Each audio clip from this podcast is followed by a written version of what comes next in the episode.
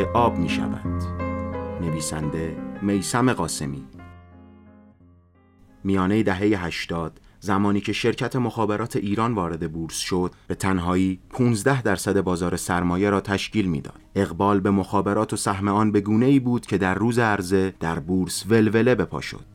اما اکنون که نزدیک به 16 سال از آن زمان میگذرد سهام مخابرات در میان سهم‌های ارزنده و پرطرفدار نیست. بزرگترین شرکت ارتباطی ایران با میلیون ها مشترک در پایان سال مالی 99 سرانجام دست از مقاومت برداشت و زیان هنگفتی را در حسابهای خود به ثبت رساند.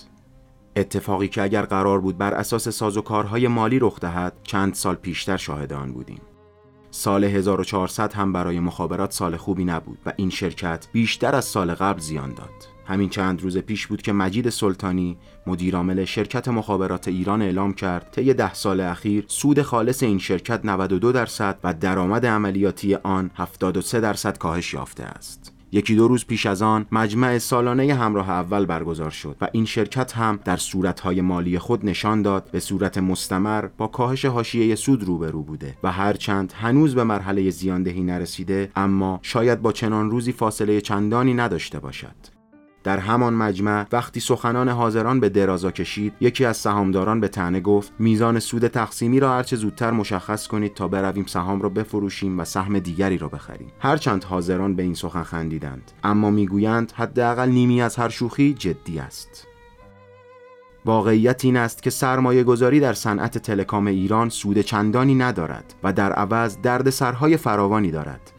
فناوری اطلاعات و ارتباطات ایران مانند همه حوزه های دیگر درگیر سیاسی کاری شده است و همان بلایی که در سالهای گذشته بر سر صنعت برق آمد به تی تسری یافته است بزرگترین شرکت این حوزه برای پرداخت حقوق کارکنان خود دچار دردسر شده و شرکت های دیگر از چشم سهامداران افتادند. اما نباید فراموش کرد که این وضعیت محصول تصمیم اشتباه یک نفر یا حتی یک مجموعه نیست افراد و عوامل متعددی دست به دست هم دادند تا ارتباطات به این روز بیفتد.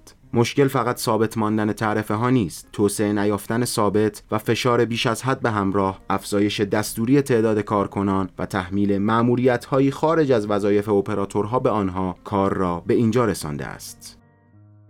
در این سالها نگاه به اپراتورهای بزرگ نگاهی مانند گوشت قربانی بوده که هر کسی به دنبال سهمی برای خود میگردد.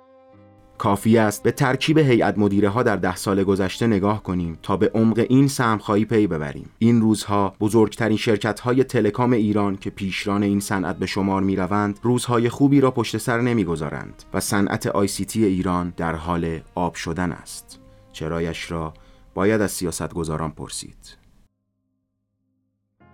این یادداشت در صد و دومین شماره ماهنامه پیوست منتشر شده است.